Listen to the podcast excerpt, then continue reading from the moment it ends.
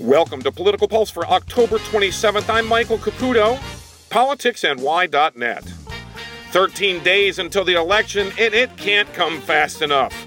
Today, it looks like Hillary Clinton is on her way to victory, but there's still a lot of play left in the electorate. And here's the thing I always look at who is rising in the polls just two weeks out of the election, and today, that's Donald Trump. He's pulled into a dead heat in places like Pennsylvania. Imagine that, Pennsylvania and he's recovering from deficits in New Hampshire and North Carolina. While Hillary surged in Ohio, it now looks like the Buckeye State could still land with Trump.